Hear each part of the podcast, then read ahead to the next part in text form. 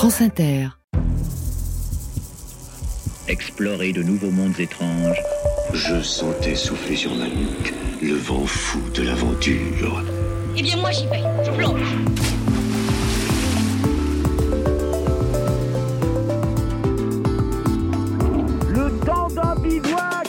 C'est l'histoire d'un navigateur qui, après avoir parcouru l'océan à toute berzingue, 5 tours du monde en solitaire, dont 80 des globes, a décidé de ralentir. Notre coureur des mers, Marc Tiercelin, a délaissé la compétition pour aller à la rencontre de peuples qui vivent en étroite relation avec la mer. De l'Amérique du Sud à l'Océanie, en passant par l'Afrique et l'Asie, il a partagé le quotidien d'une trentaine de communautés. Au Brésil, il a taillé des pirogues avec les Kaisara. En Tanzanie, il a découvert comment le statut des femmes Wapemba avait évolué grâce à la culture des algues. En Thaïlande, il a navigué sur une maison flottante avec les derniers nomades Moken.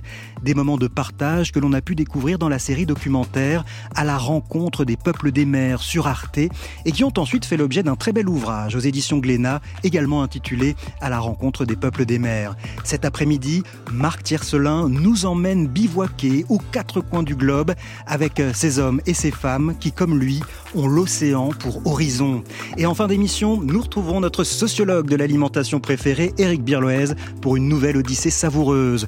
Aujourd'hui, il nous racontera l'histoire d'un breuvage qui a beaucoup voyagé et s'est beaucoup transformé avant d'arriver sur nos tables, la bière. Voilà pour le menu du jour. Cette émission a été préparée par Claire Tesser. Elle est réalisée par Paul Laporte avec à la technique Gilles Gaillard. Soyez les bienvenus dans notre bivouac. France Inter. Le temps d'un bivouac. Daniel Fievé.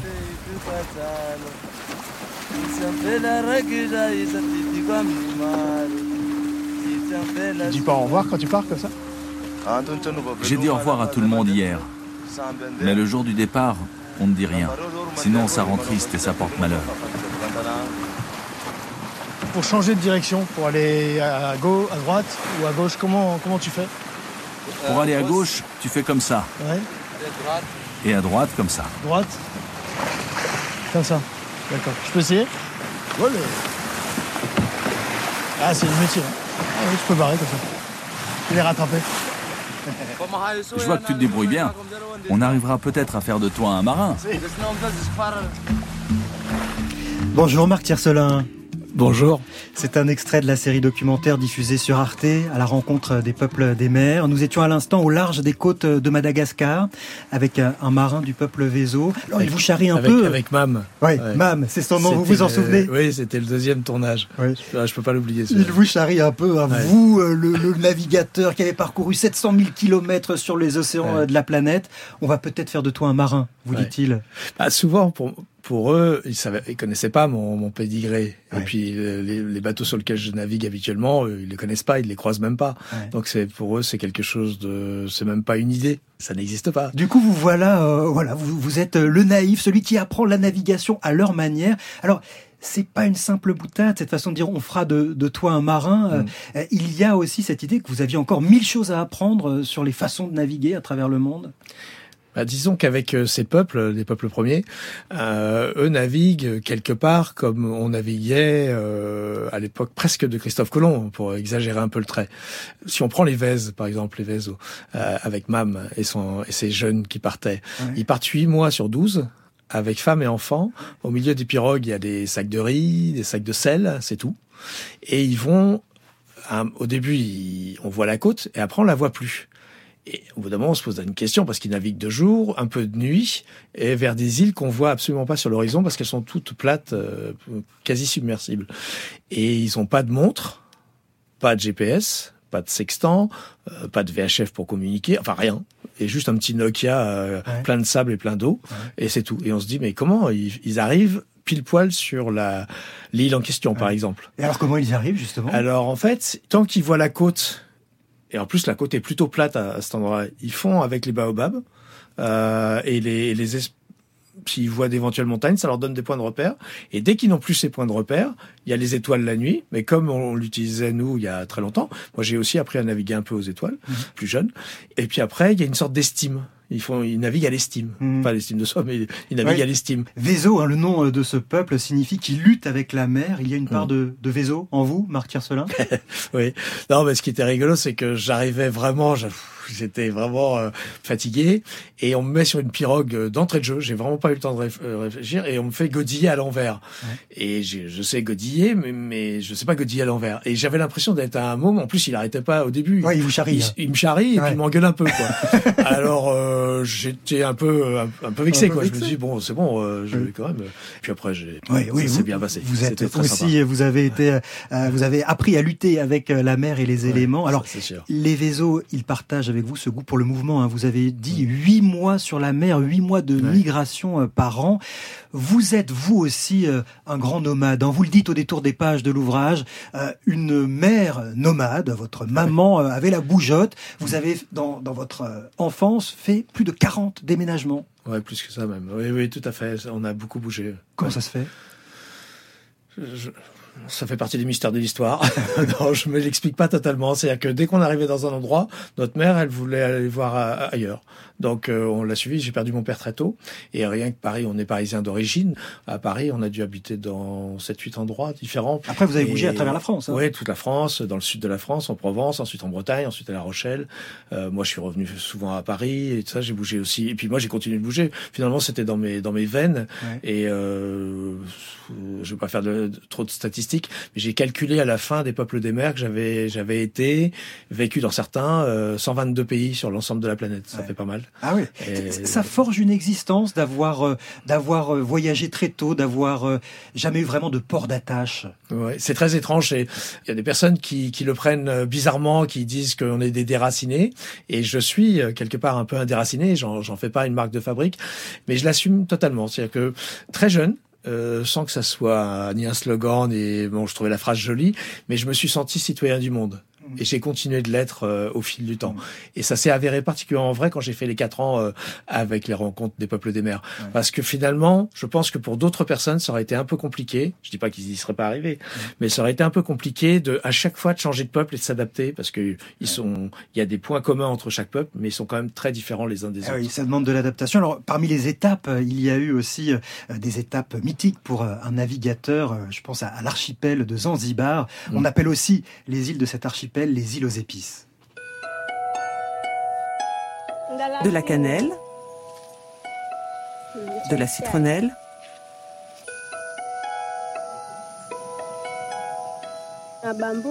ça c'est très bien pour la sauce. D'accord.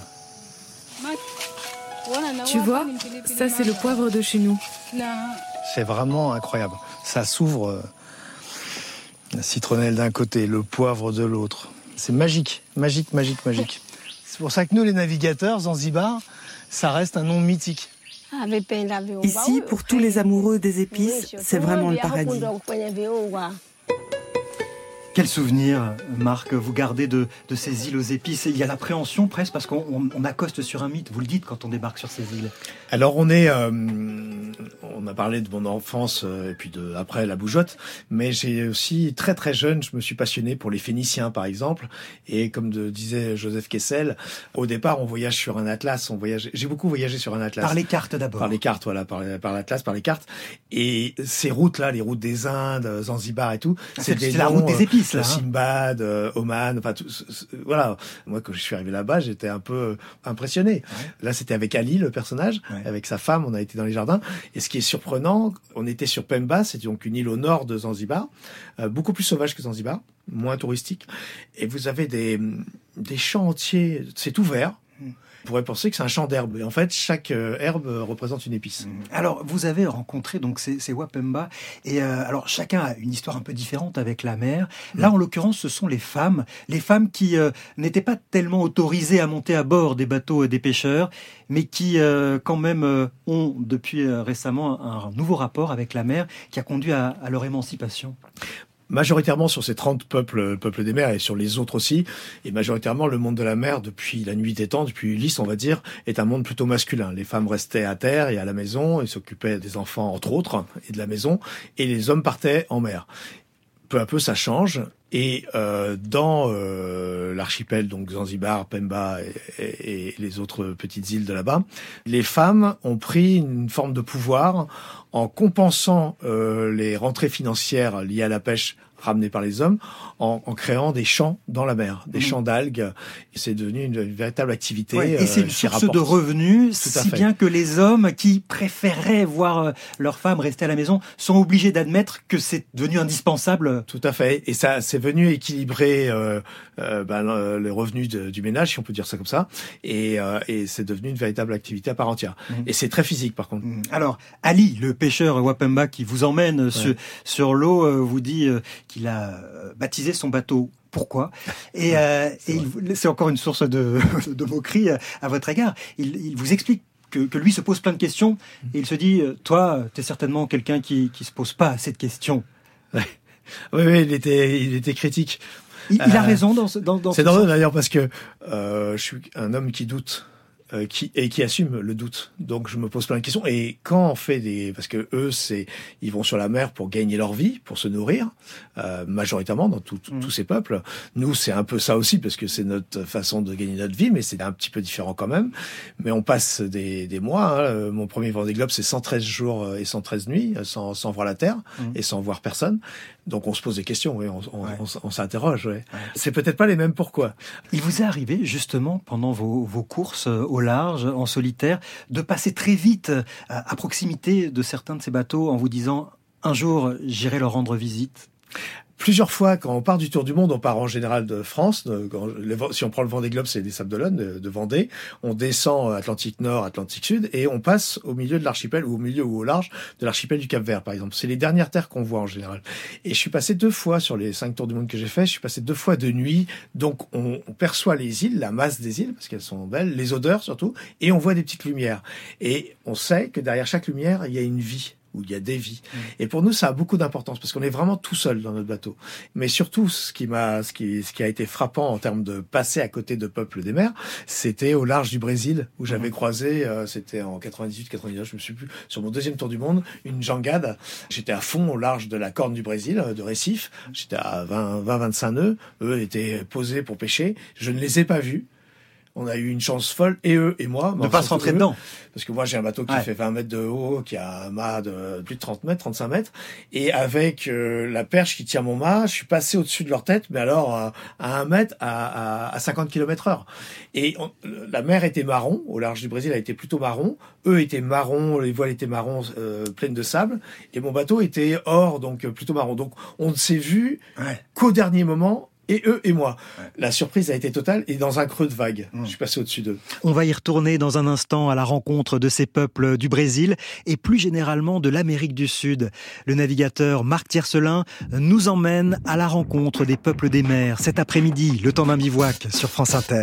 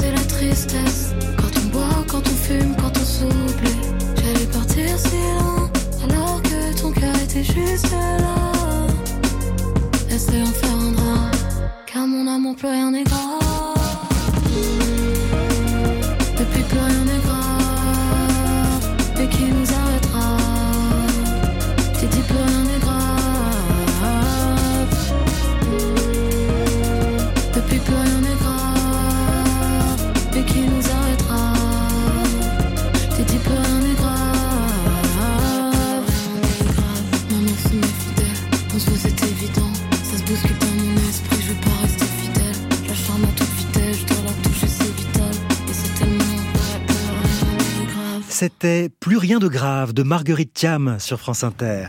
Et ici, il y, a des- il y a des caïmans Oui, beaucoup. Beaucoup Ah, non, c'est pas vrai. Si, là-dedans Des grands, de 3 ou 4 mètres. Ah bon Non. Quand il pleut, on peut les voir. Ils sortent alors de la mangrove pour chercher à manger. Et, euh, et quand, tu, quand tu pêches, quand tu plonges Il n'y a pas de danger parce qu'ils aiment surtout manger des poissons. Ils n'ont jamais attaqué un être humain. Jamais. D'accord, ça me rassure.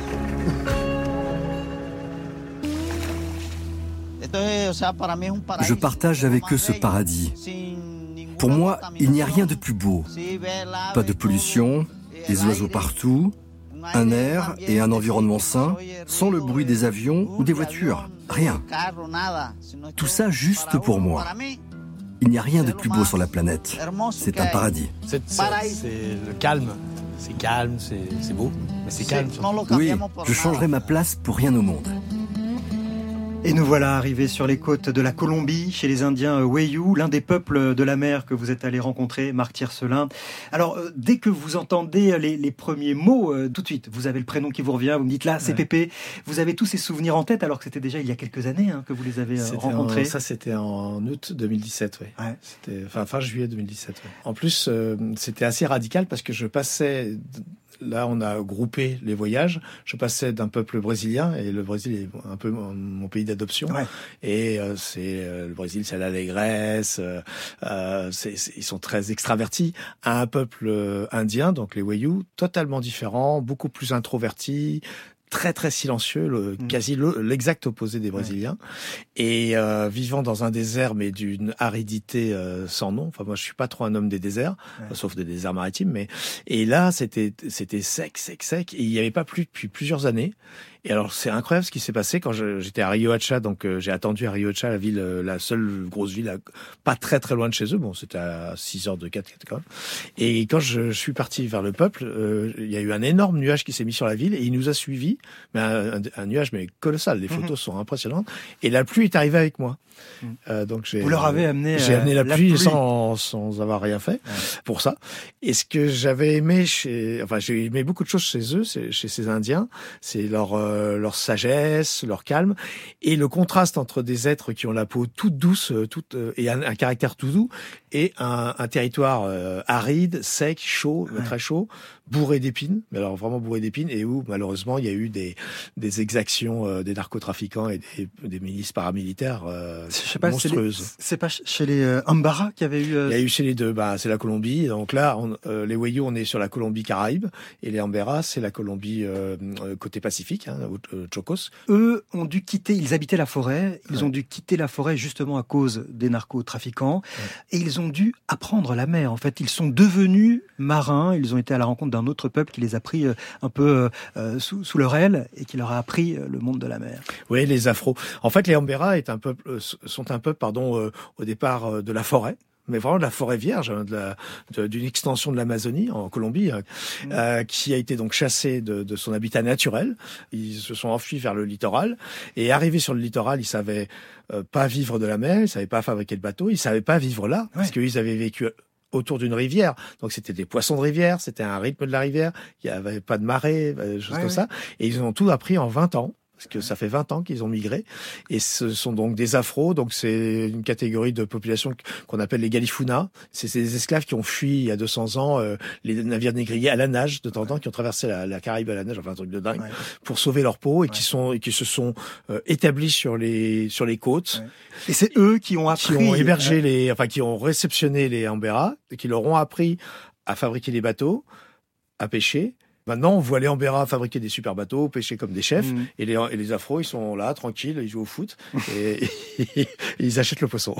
L'histoire des gens que vous rencontrez est singulière, hein, mais ils ont tous cette passion commune qui les unit pour, pour les océans. Voici ce que disait à ce sujet Anita Conti, que l'on surnommait la Dame de la Mer, une pionnière de l'océanographie qui a navigué avec des marins de, de différentes cultures. Euh, au milieu du, du siècle dernier, elle est notamment allée à la rencontre de pêcheurs traditionnels sur les côtes africaines.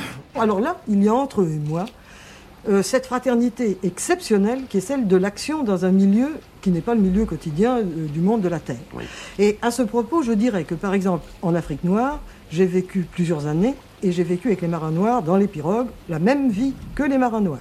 Eh bien, l'élément sur lequel on vit et contre lequel on vit et avec lequel on travaille crée une fraternité exceptionnelle. J'ai trouvé les mêmes réactions de générosité, d'intérêt pour leur métier quand les marins de Normandie, de Bretagne, de Guyenne, de Gascogne, eh ben, je l'ai trouvé de la même manière, ou en Méditerranée, ou au long des côtes d'Afrique noire, aussi bien au Dahomey ou au Sénégal. La voix d'Anita Conti, la Dame de la Mer, Marc Tiercelin, vous avez aussi ressenti cette proximité, cette connivence assez immédiate avec ces peuples de la mer que vous avez rencontrés. Alors c'est ça qui, je pense, surnage au-dessus de ces 30 euh, peuples visités. Même si on navigue sur des, supports différents, on n'est pas dans les mêmes réalités économiques, technologiques, etc. Il y a des points communs, elle l'explique très bien, hein, et qui fait que la mer est vraiment notre trait d'union. Et, et c'était drôle parce qu'ils savaient pas d'où j'arrivais. Et à la limite, j'en savais presque plus sur eux que en savait sur moi. Mmh. Et donc je devais me, je devais être humble et faire celui qui, si ce n'est apprenait, mais en tout cas connaissait pas tout ça. Et tout d'un coup, il se rendait compte bah, quand il fallait soulever une ancre, quand il fallait prendre un cap, quand il fallait, euh, bah, mm, moi c'est mon, je sais faire ça comme, je sais pas, comme d'autres marches quoi. Ouais, ouais. Et donc c'était rigolo parce qu'ils étaient surpris. À chaque fois, euh, on, on, faisait connaissance d'un seul coup, ouais. ou sur un bateau, ou à côté du bateau, mmh. ou à côté de filets de pêche, ou dans une culture éventuellement. Alors des bateaux, des bateaux mmh. particuliers parfois. Hein. Alors vous en avez vu des, des rapides, hein. certains on, on, partage aussi avec vous ce, ce, goût euh, pour la course, et puis vous avez vu des choses euh, plus étonnantes. Hein. Par exemple, alors je, je pense à ce, ce, ce, bateau étonnant que vous avez découvert euh, au Vietnam, une étrange embarcation ronde. Vous demandez ça à la forme d'un chapeau. Il n'y a pas de gouvernail, il n'y a pas de quille. Euh, on parle encore de bateau à ce moment-là? En fait, c'est donc ça s'appelle des coracles et on dirait des paniers, des gros paniers, des, des, gros paniers qui sont résinés avec de la résine de pin. Et là aussi, donc le, le personnage c'était le grand-père et son petit-fils. Le petit-fils ça allait, euh, mais le grand-père il était euh, tout sec et tout ça. Et moi j'aime beaucoup le Vietnam, c'est un pays que j'admire beaucoup, mais il arrêtait pas de m'engueuler. Euh, même il le faisait au Madagascar en rigolant. Lui c'était sérieux. Euh, il arrêtait pas de m'engueuler et au bout d'un moment j'en pouvais plus parce qu'il faisait faire euh, là aussi de la godille dans, dans un panier. Euh, J'avais jamais fait ça.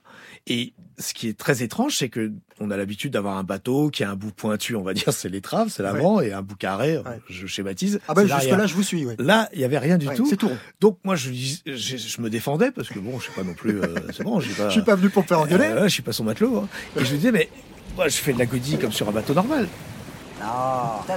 Je vais te montrer, Marc. C'est pas comme ça. Il y a une technique. Un, 2, 3. J'ai compris, j'ai compris. Non, non, non. Mais j'arrive pas à faire le 8 appuyé. 1, 2. Comme ça Mais tu recules là. Ah, ça marche là. Non, non, non. Non, non, non, non.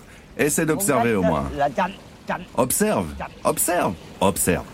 Mais c'était génial. On avait un rapport euh, très, très rigolo. Et j'ai réussi à le faire avancer. Et en fait, c'est surprenant parce que c'est très véloce. Parce qu'en fait, c'est un panier, c'est juste au-dessus de l'eau, ça flotte au-dessus de l'eau.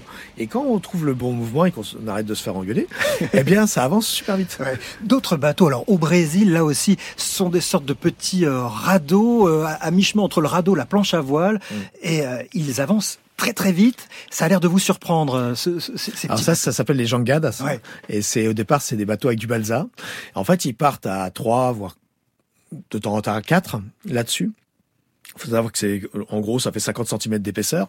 Euh, là où ils naviguent à Fortaleza, au large de Fortaleza, sur la corne de la, du Brésil, il y a un alizé puissant, donc qui lève des vagues euh, entre 2 et 6 mètres euh, de façon permanente. Donc c'est quand même costaud. Il y a du vent tout le temps. Il fait Mmh, plutôt mmh. beau, voire très très beau. Ils partent avec juste une voile, avec une espèce de structure en bois pour se tenir. Il n'y a pas de cabine. Et ils vont pendant deux ou trois jours partir au large, eux aussi sans voir la terre, Euh, alors ils ont des GPS quand ils ont un peu d'argent, mais sinon c'est sans GPS. Et c'est encore plus bluffant, je dirais, que tous les autres peuples parce qu'ils sont sur euh, une zone où il y a beaucoup de cargos, il y a beaucoup de passages, il y a beaucoup de ferries. Il y a, c'est une des zones les plus circulantes du monde. Mhm.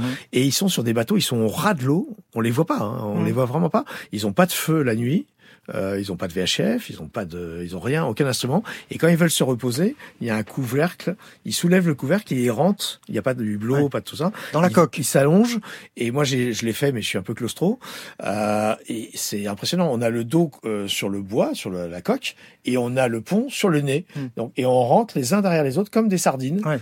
Le rapport au risque, c'est ce qu'on se demande. Alors au Brésil notamment, euh, Marc Tiercelin, un, un autre peuple que vous rencontrez qui eux, avec des pirogues, doivent franchir un mur de vagues mm. pour pouvoir aller euh, pêcher. À chaque fois, chaque euh, sortie en mer est une véritable expédition avec risque que le, le tout se, se, retourne. Vous avez le sentiment qu'ils n'ont pas le, le, même rapport au risque? Parce que la mer, ça peut être très dangereux. C'est, c'est dangereux la mer. Bah, en fait, je reprendrai euh, aisément les paroles d'Anita Conti. Euh, sur la mer, qu'on soit en Bretagne, qu'on soit à Madagascar ou, ou, au large de New York, euh, sur un bateau en alu, en acier ou sur des pirogues en, en, en paille mm. ou en papyrus, euh, ça reste dangereux. Et euh, bah, il y a cette fameuse phrase de Platon, hein, il y a les vivants, les morts et ceux qui vont sur la mer. Et c'est ça, ça veut tout dire euh, quelque part. Mmh. Et d'aller sur la mer est pas quelque chose de naturel. moi, j'aime beaucoup et je suis passionné par l'océan, par les éléments naturels et en particulier par la voile, mais ça reste euh, toujours dangereux. Et c'est pour ça, par exemple, pour prendre un exemple proche de nous, sur un peuple bien connu ici, les Bretons, on, on, pense toujours que les Bretons sont des, un peuple de marins. En fait, ils sont devenus marins parce que leur terre ne donnait pas assez dans l'agriculture. C'est une terre de pierre, c'est du caillou, la Bretagne, comme la Sicile, comme l'Irlande, et ils gagnaient très peu leur vie. Et en allant à la pêche, mais donc en risquant leur vie, ils gagnaient mieux leur vie. C'est pour ça que décennie après décennie, sont devenus de plus en plus marins, mais en perdant beaucoup plus de monde euh, sur les mers qu'on en en perd dans un champ de, de chou-fleur.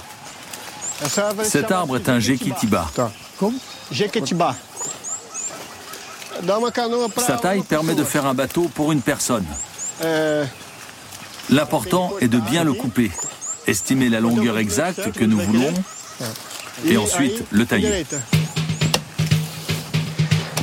Tu veux essayer? Ah, je rappelle, je signale que vous avez fait l'école Boulle, hein, vous, Marc Tiercelin. Vous, vous avez fait une école d'ébénisterie. Hein, vous, vous, vous à ces métiers, c'était votre autre passion. Mm. Et là, bah, vous avez eu l'occasion de, de tailler des pirogues euh, dans les troncs d'arbres.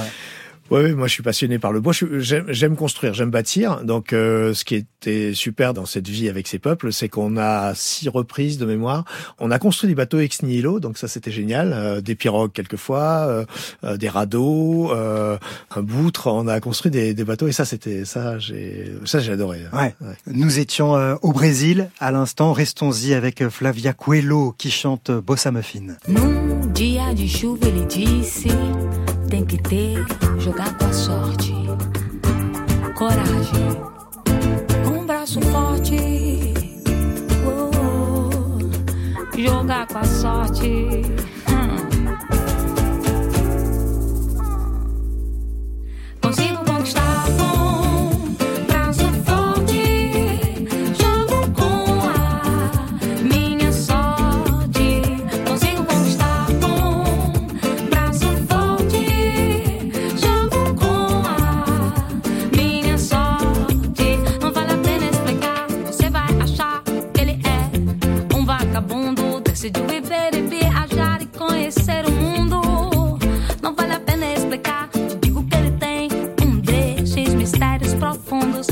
Aprendeu na marra, na mata com um índio guarani do terceiro mundo.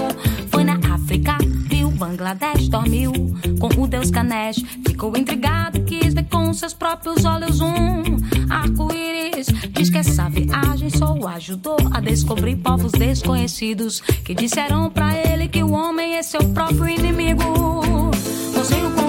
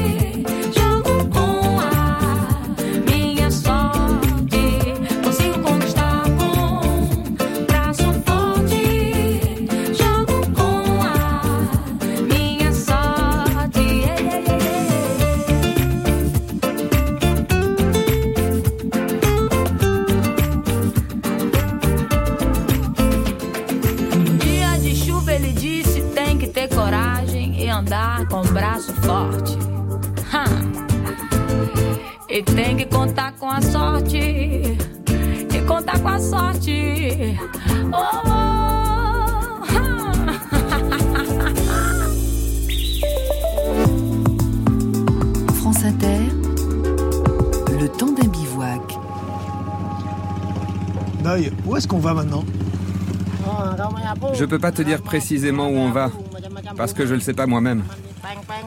J'aime bien être libre et décider au jour le jour où je veux aller. J'ai pas vraiment d'itinéraire. C'est libre Oui. Tu es libre et tu laisses le kabang te guider. Moi, par exemple, je suis né sur un kabang. Et grand-mère aussi. C'est sur un kabang qu'on passe une grande partie de sa vie. Alors le kabang, c'est comme un corps dans lequel on vit. Le kabang moken, si tu prends soin de lui, il pourra t'emmener où tu veux. Vas-y mamie, toi tu t'occupes des fils. Il faut déplier la voile d'abord. Allez, on peut la lever. Ok. On hisse la voile. Ah, ça marche bien. Marc, c'est parfait. En route. Vous progressez, Martyr Cela, un nouvel extrait de la série documentaire à la rencontre des peuples des mers d'Arte. Nous étions à l'instant en Thaïlande à bord d'un kabang avec une famille de nomades moken. Ce sont les, les derniers euh, nomades moken. À quoi ressemble ce bateau, le kabang? C'est carrément la maison sur l'eau, là.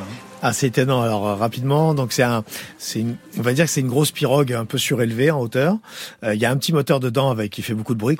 Et après, il y a une superstructure en bambou en bambou et en papyrus. Et surtout, il y a une voile, c'est le seul peuple qui avait ça dans, les peuples que j'ai visités, faite en, en, aussi en bambou et en sorte de papyrus. Et alors, ce qui est surprenant, bon, la forme, euh, déjà, c'est étonnant, mais c'est l'intérieur. Euh, le sol, on dormait à même le sol, et sous le sol, c'est super bien organisé. Ils ont tout. Ils ont tout, c'est plein de petits compartiments dans lesquels ils ont leurs fourchettes, leurs petits bols, euh, leurs petites épices, etc. Et ils vivent là-dessus. Et on est parti donc avec Noy, euh, sa femme, son fils, sa grand-mère, la une jeune grand-mère, fille. attends, Euh, mais c'est tout petit, hein. Ouais. Et on vit euh, les uns sur les autres pendant ça. Et ils sont, ils disent, ils parlent jamais. Ils disent rien. Et ils sont, ils vont au fil de l'eau comme ça. Euh, c'est les derniers moken hein, des mers. Il y a plus de moken en montagne, je crois. Ouais. Mais c'est bah, le problème des nomades. Hein, D'ailleurs, serait, ça se réduit sur la surface de la planète. Ouais, c'est ce que vous avez remarqué à différents points du globe. Les nomades des mers sont de moins en moins nombreux. On essaye de les fixer. Ben, euh, déjà, les sédentaires, enfin les populations ma- majoritaires et sédentaires euh, ont du mal avec les nomades. On a même le problème en Europe. Et puis après, on peut relier ça peut-être. Hein, je suis pas chercheur là-dessus, mais ce que j'ai observé sur les 30 peuples, le point commun aussi, c'est qu'à chaque fois, on allait, on a beaucoup pêché. On pêchait tous les jours avec différents types de pêche pour vraiment avoir un éventail de ce qu'ils font euh, tout au long de leur vie. Et à chaque fois, euh, les, les prises étaient, étaient très pauvres, très maigres, et beaucoup moins qu'il y a 10 ans, il y a 15 ans, il y a 20 ans. Donc je me demande si c'est pas aussi lié. Le fait qu'il y ait moins de poissons à pêcher euh, fait que c'est des populations qui se réduisent et où euh, ça a été une question toujours ouverte dans nos, dans nos pérégrinations avec les réalisateurs différents. C'était de se dire, est-ce que les enfants euh, des personnages avec lesquels on travaillait, avec les, les personnages qui étaient emblématiques de leur peuple, est-ce qu'ils ont envie de faire la même chose? Est-ce qu'ils vont avoir envie de perpétuer cette, euh, cette tradition, par exemple? Par exemple, pour euh, ce, ce Moken qui, qui voyage avec toute sa famille, lui espère, espère que euh, jusqu'à la fin de ses jours, euh, il pourra voyager sur cette maison euh, bateau. Euh, il espère que ses enfants le feront également, mais rien n'est moins sûr. Ouais. Ah, ils sont ils sont étonnants parce qu'ils sont très silencieux, très c'est des petits bonhommes, ils sont extraordinaires, ils sont envahis par les Chinois qui viennent les visiter un peu comme on vient visiter des des, des, des gens au zoo. Hein. Mhm. Sincèrement, je dis les choses cachent, mais parce que c'est vrai, c'est ce que j'ai observé, ça m'a ça m'a révolté sur le coup. Et il y a un truc qui par contre qui m'a fait vraiment rire parce que j'aime bien quand les gens sont rebelles. Et, euh, et en fait, ils sont minoritaires, mais alors archi minoritaires dans leur dans la population thaïlandaise. Et ils vivent dans des îles merveilleuses et ils ont monté des maisons sur pilotis. Comme ça, ils restent un peu sur l'eau. Et en fait, le pouvoir militaire thaïlandais a voulu qu'ils reculent leurs maisons. Donc, ils ont fait reculer les maisons. Et dès que le pouvoir tourne le dos, ils ravancent la maison. Ils ravancent les, les, les, les piliers, hein. Toute la maison, hein. C'est- c'est pas une petite maison. Et euh, je me dis, mais c'est incroyable. C'est vraiment l'être humain, il est, Ouais. il est, il est éternel. C'est bon. Un peu des Bretons aussi. genre. Et il me disait, là, l'année dernière, la maison était là, maintenant elle est à 1m50 devant. Et Il y a la, la transmission hein, aussi euh, chez ces euh, hommes et ces femmes de la mer. Euh, parfois, euh, qui les protège. Hein. Par exemple, chez les Moken, on vous dit on a échappé au tsunami de 2004 parce que justement on, connaissait suffisamment la mer pour euh, avoir su euh, décrypter les signes avant-coureurs.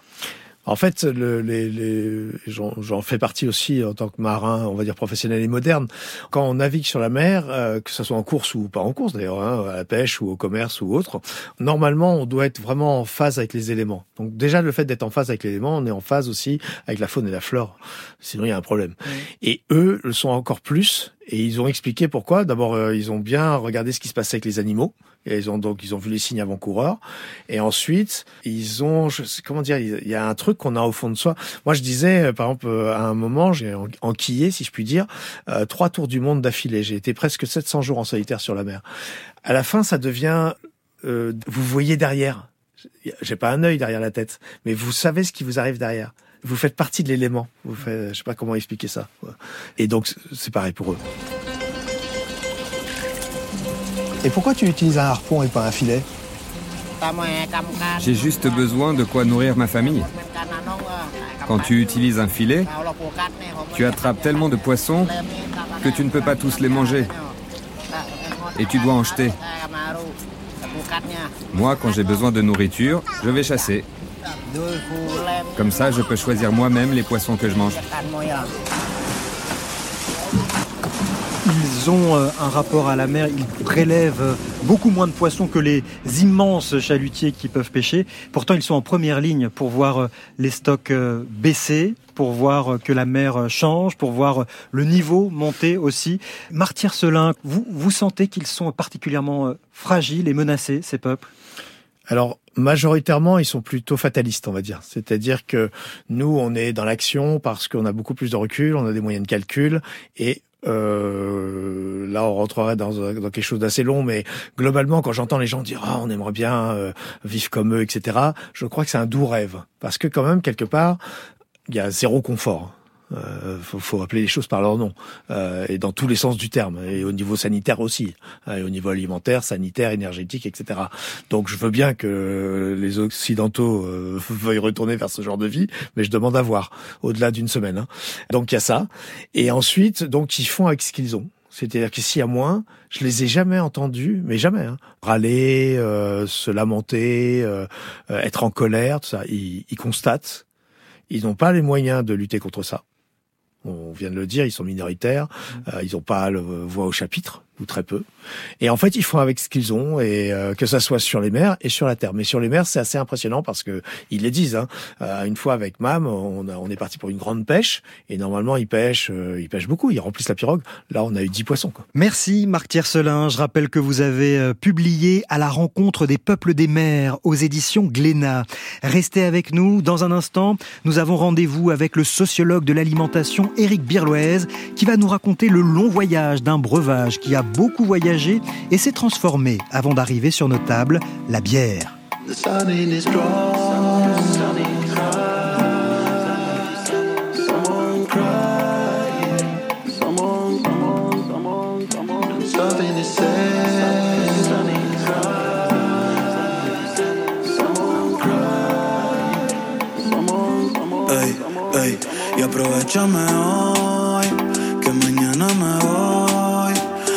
Sé cuándo vuelvo. Si en tus ojos me pierdo y aprovechame hoy, que mañana me voy y no sé cuándo vuelvo. Si en tus ojos me pierdo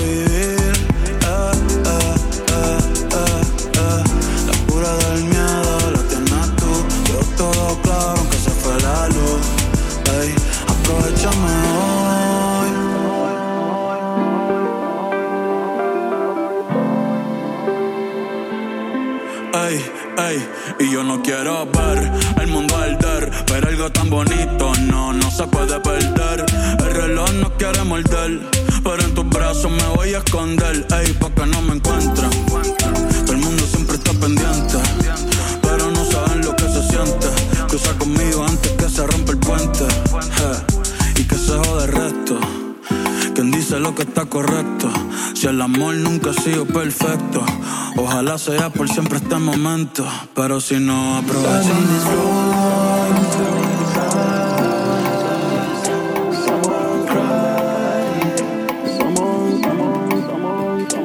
Something is Y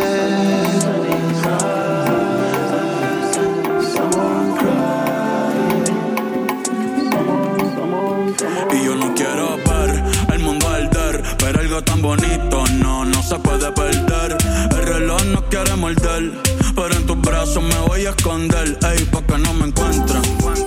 Todo el mundo siempre está pendiente, pero no saben lo que se siente. Cruza conmigo antes que se rompa el puente, y que se jode el resto.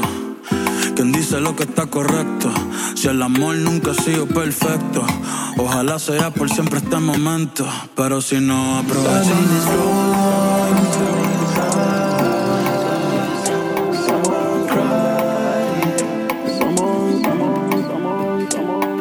Something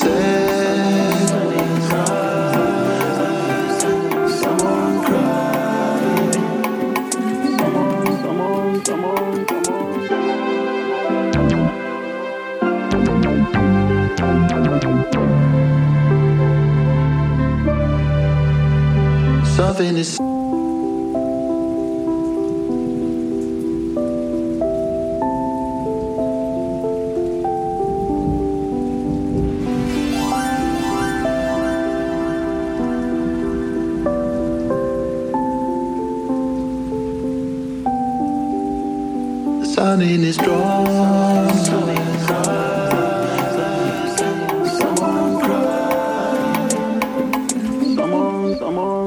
groupe Gorillaz accompagné du rappeur Bad Bunny qui chantait Tormenta sur France Inter.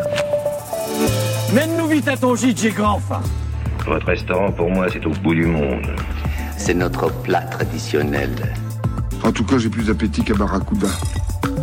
Bonjour Eric Birlouez. Bonjour Daniel. Ravi de vous retrouver. Comme euh, tous les jeudis en fin d'émission, euh, on part avec vous, sociologue de l'alimentation, sur la piste euh, d'un aliment qui a fait du chemin pour arriver sur nos tables. Mais aujourd'hui, nous ne parlons pas d'un aliment ou d'un mets voyageur. Non, mais d'un breuvage, la bière. Alors on lit souvent que la bière a été la toute première boisson fermentée, alcoolisée, que les hommes ont consommée.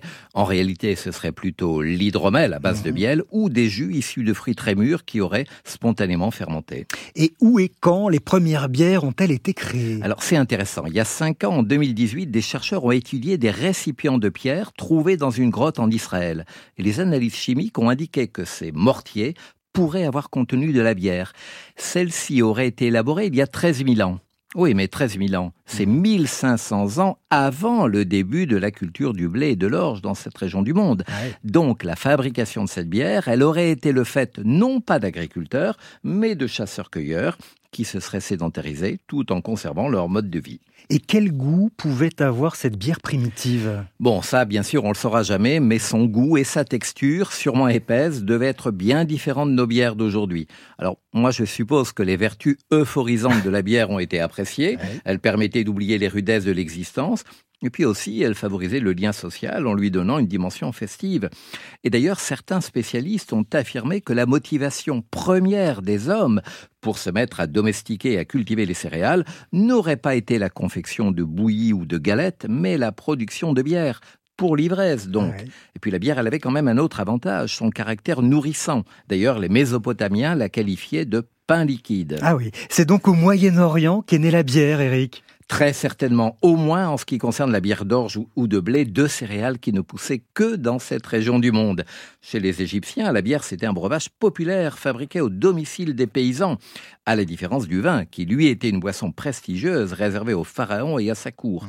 Donc il y a 4500 ans, sur les rives du Nil, eh bien, tout le monde sirotait une bière aromatisée aux dates. Et que représentait la bière à cette époque? Sur le plan symbolique, il y avait d'abord le mystère de la fermentation. Voir le liquide bouillonner devait être perçu comme quelque chose de magique, de divin. Et puis en Mésopotamie, la bière, c'était un symbole de la civilisation parce qu'elle était issue d'une transformation de la nature par les hommes. Enfin, on devrait plutôt dire d'ailleurs par les femmes car c'était elles qui préparaient la bière à la maison. Mmh. Mais en revanche, chez les Grecs et les Romains, seul le vin était considéré comme la boisson des civilisés parce que c'est vrai que son élaboration est plus complexe que celle de la bière. Et comment la bière a, a-t-elle voyagé ensuite? La bière, elle a essaimé sur la planète entière, mais finalement, ce sont surtout ses méthodes de fabrication qui ont voyagé, parce que la bière, elle a été inventée in situ dans de nombreux pays sans influence extérieure, de manière indépendante. Mhm. Finalement, il fallait juste avoir sous la main des plantes contenant de l'abidon, l'abidon qui est la source de toute bière, donc disposée de céréales, ou sinon de tubercules, manioc, igname, taro, patates douces, pommes de terre aussi, ou encore des châtaignes, du sarrasin, des bananes plantains, etc. Ah oui, on peut faire de la bière avec tout ça. Dès lors qu'il y a de l'amidon. Mhm. Alors il fallait aussi bien sûr un certain savoir-faire, des levures sauvages, et puis le houblon. Le houblon, lui, n'a été utilisé qu'à partir de la fin du Moyen Âge pour aromatiser, mais surtout pour stabiliser et donc mieux conserver la cervoise. Vous avez un autre exemple de bière originale, Eric oui, euh, bah en Amérique centrale et du Sud, par exemple, les Amérindiens fabriquaient une bière de maïs avec une méthode particulière, mais quand même efficace. Il demandait aux vieillards ou aux handicapés, considérés comme des personnes improductives, de mâcher longuement les grains de maïs ah et puis de recracher la bouillie dans une jarre où elle allait fermenter et donner de la bière. Mais cette mastication, elle avait un réel intérêt les enzymes de la salive cassaient les grosses molécules d'amidon du maïs, les transformaient en petites molécules de sucre que les levures pouvaient convertir en alcool. Alors, dans d'autres régions du monde, pour aboutir au même résultat, on procédait de manière plus classique, le maltage, c'est-à-dire que l'on faisait préalablement germer les grains de céréales. Et sur les autres continents? En Afrique, par exemple, les bières les plus répandues étaient fabriquées artisanalement à partir de céréales locales, sorgho, mil, fonio. Elles portent le nom générique de dolo. Elles ont encore une fonction culturelle et sociale très importante. Par exemple, elles servent d'offrande aux ancêtres et aux esprits. Et puis on termine avec euh, la France.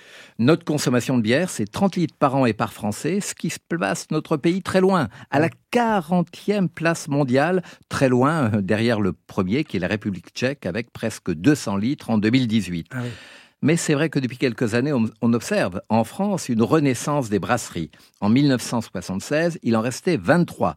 Mais en 2019, leur nombre était remonté à plus de 2000 grâce aux brasseries artisanales et aux micro-brasseries qui ont créé une grande diversité de bières qui mettent en avant leur ancrage local et leur originalité. Bref, en quelques décennies, la bière est passée du statut de boisson populaire à celui d'objet culturel de dégustation et de gastronomie. Et oui, que l'on consomme avec modération, bien, sûr. Merci Éric Birloez. Je signale que vous avez publié Histoire de l'alimentation des Français aux éditions West France. À la semaine prochaine Éric. À bientôt Daniel. Et on se quitte en musique. Sugar man, won't you hurry? Cause I'm tired of these scenes. For a blue coin, won't you bring back all those colors to my dreams? Silver magic ships you carry jumpers, coke, sweet Mary Jane. Sugar man met a false friend on a lonely, dusty road. Lost my heart when I found it. It had turned to dead black